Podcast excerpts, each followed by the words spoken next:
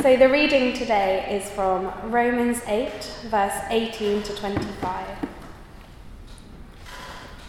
I consider that our present sufferings are not worth comparing with the glory that will be revealed in us.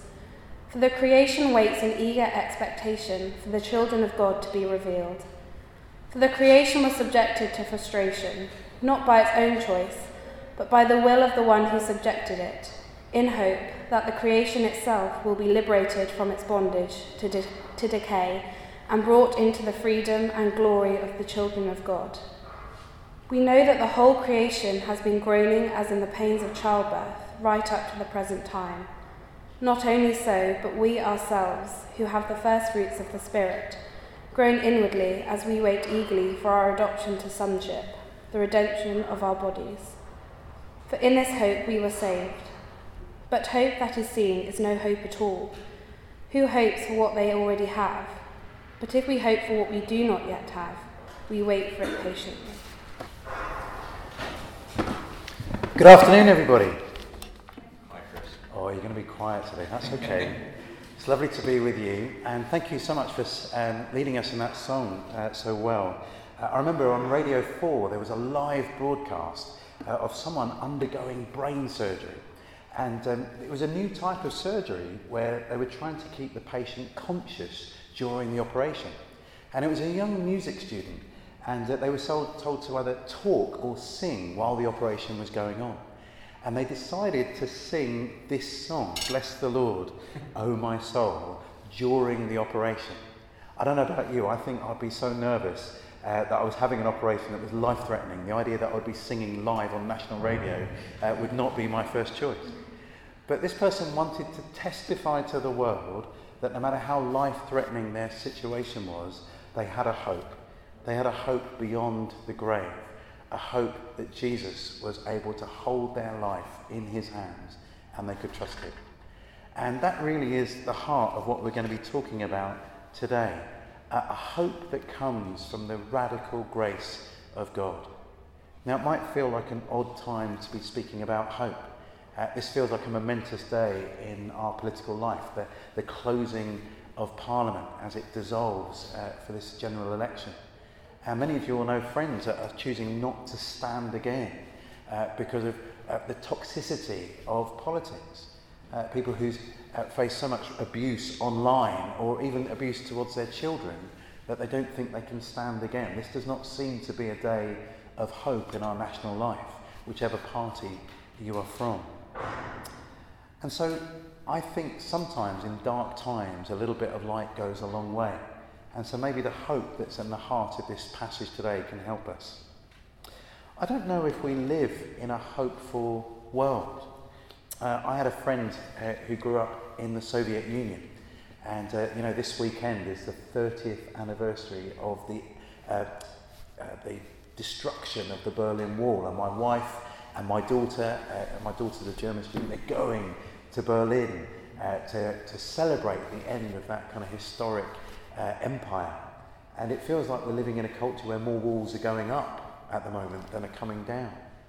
But I had a friend who lived in the former Soviet Union, and when we went to visit him in St. Petersburg, or Leningrad as it was known then, uh, he had a phrase for me that really stuck. He said, Chris, you know what? Things are never so bad that they could, not possibly get much worse. Talk about a hope filled environment. Things are never so bad that they couldn't possibly get much worse. Or think about Samuel Beckett. Remember his uh, famous um, little play, Waiting for Godot, uh, which is a very depressing play where, spoiler alert, nothing actually happens. And one of the phrases in that play was, We give birth astride the grave. What a terrible picture that our life on this earth is just a momentary glimpse of the light before another darkness.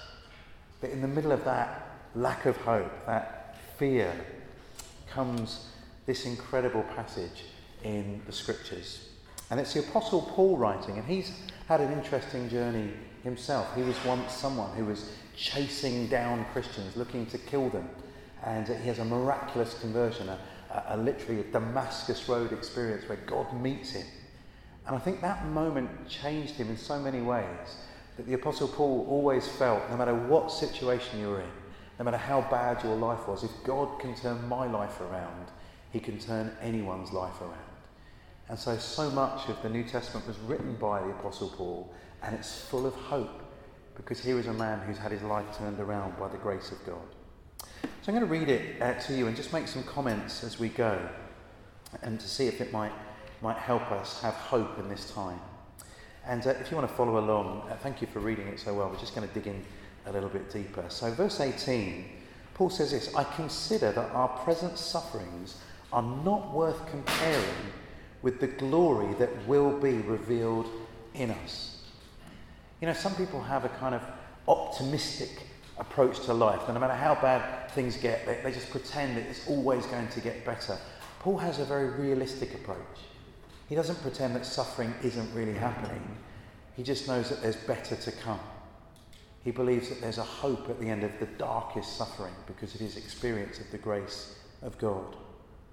I once met a theological leader from Rwanda. And during the Rwandan genocide, this uh, leader, Antoine Rwagasore, had the opportunity to leave the country. Uh, he was a noted theologian. People wanted to employ him in various places around the world. He would be able to leave and take his family with him. But he felt called by God to stay in Rwanda during the darkest times. And he used to read the Bible, the book of Romans and the book of Revelation, in the middle of the darkest times when him and his family were locked in the basement, hearing the genocide happen around him, where, as you know, a million people were killed in a hundred days. And the hope that, that's here, that even in our present sufferings, there's something beyond. We have a hope that allows us to keep going. Verse 19 For the creation waits in eager expectation for the children of God to be revealed. For the creation was subject to frustration, not by its own choice, but by the will of the one who subjected it in hope that the creation itself will be liberated from its bondage to decay and brought into the freedom and glory of the children of God. I don't know about you, how, how much disruption was caused in your life by the Extinction Rebellion group uh, parading outside. Um, I know it was a little bit more difficult to get in here sometimes during that week uh, of events. And I was in uh, New York at the time uh, that Greta Thunberg was giving her presentation to the United Nations General Assembly. And I felt a real mixture of emotions listening to Greta Thunberg speak. Uh, at one moment, I was feeling incredible pride for her that here was a young girl who'd often been teased about being autistic, uh, who owned her autism, was actually able to say it was her superpower. And as the parent of an autistic child, that gives me great hope that someone uh, with what some would say was a debilitating disease was actually able to see a positive spin on it, that she had a different perspective on life uh, because of uh, her autism.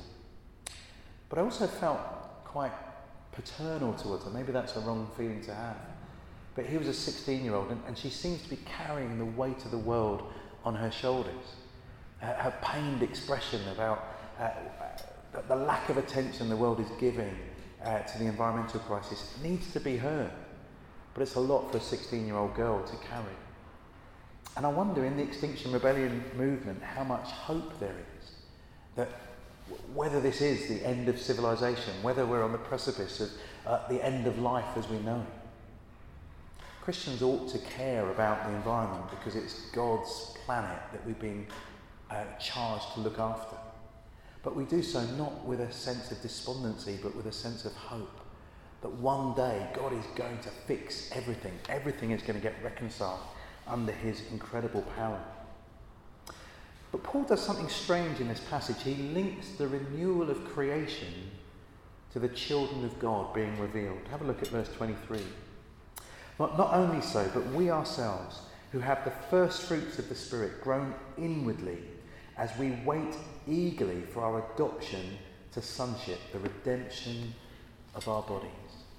At the heart of the Christian gospel, in the most precious chapter, in the most well respected uh, letter in the New Testament, comes this idea that God wants to adopt us into his family. This resonates with me. I'm an adopted dad. And we had three birth kids in our family, and then we became foster parents, and then adopted. We didn't plan to be adoptive parents. We were just going to be foster carers. We had enough permanent children in our household, thank you very much. I'd uh, completed my contribution uh, to population growth. I'd done more than the 2.2 children. I had three. And then this little girl came into her life. And she had a really, really difficult start.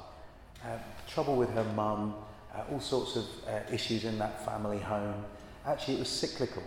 Um, her mum had been in care herself and hadn't had a great parenting experience uh, as a child. And that had been passed on, if you like. And this little girl came into our care and she turned our world upside down. And I remember when we had to take her back because they were trying to reunite her with her birth mum. And that was a happy day because if wherever possible, a birth mum bringing up a child is a wonderful outcome. But we'd come to love this child as our own. And so off she went, and uh, we went and had our little cry. And then a few months later, things had broken down with birth mum. And so we were asked if we would be foster parents again. And we, we, we, we helped her come back uh, from where she'd been. Uh, she, she couldn't speak anymore because she'd had such a traumatic experience back with birth mum. And then after a few months, they tried again to rehabilitate the relationship with birth mum. And again, we were kind of happy and sad at the same time. But things broke down a few months later. And then this little child, barely able to speak, barely able to give eye contact because of the trauma she'd had, came back into our care. And we were asked if we would adopt this child. And we said, well, of course we would. We want this little girl to have somewhere safe and secure that she can live and flourish and grow.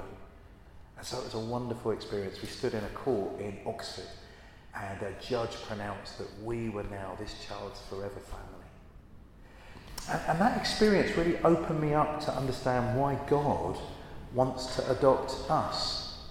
Across the UK, there are thousands of children who are waiting to be adopted. That's why Home for Good, our charity, exists.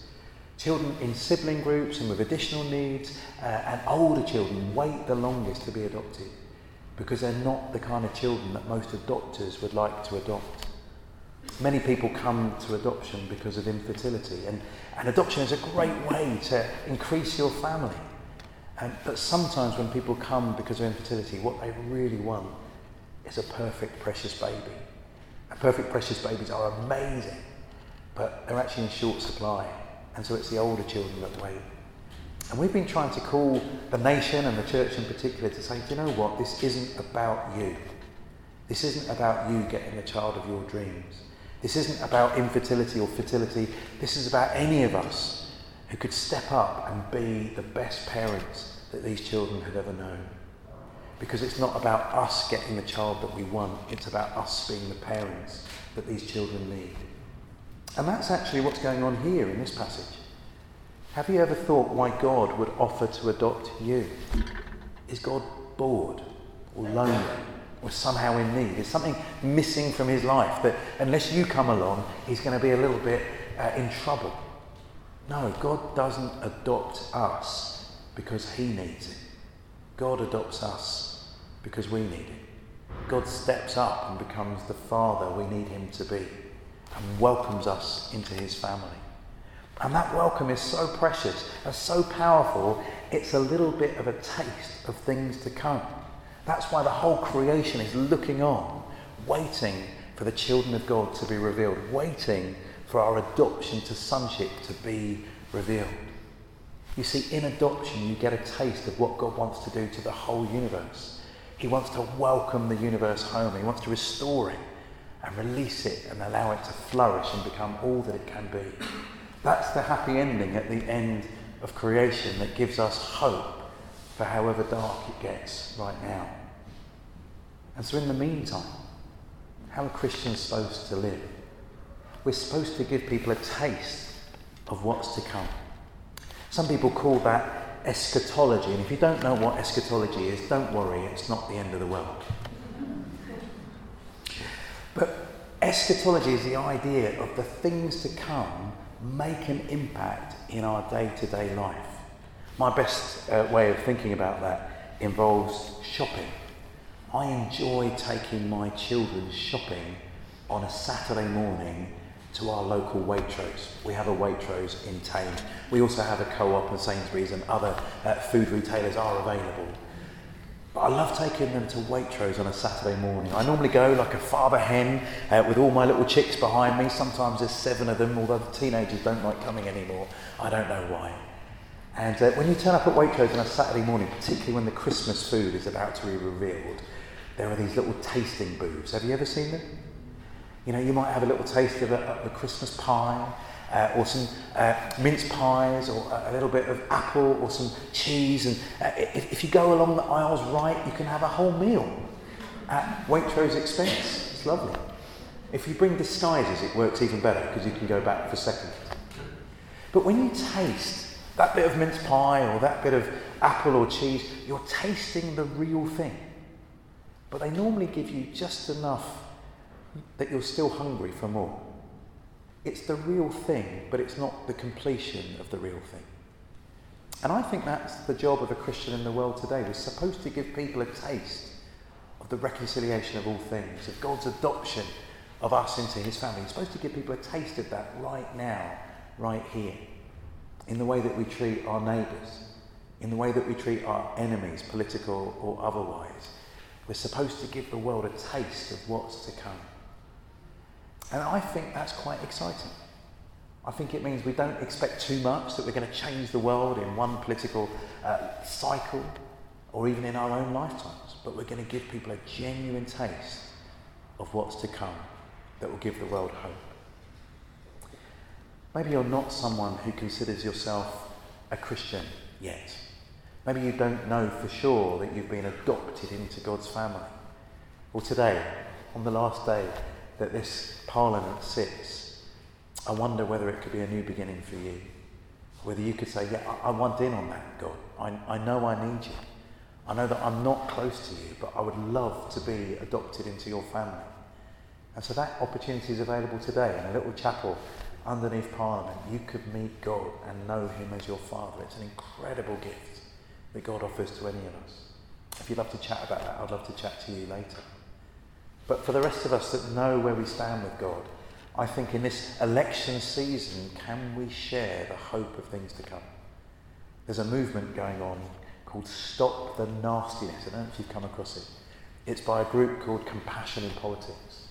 I wonder if Christians might be at the lead in that conversation, that will offer a different way, that will recognise humanity and dignity in those that we oppose, that will speak well even of those that we don't agree with somehow will model that our God is bigger than politics, that our God is bigger than Brexit, even, that our God is the God who reconciles all things and would love the world to know him, whichever side of the house that we sit.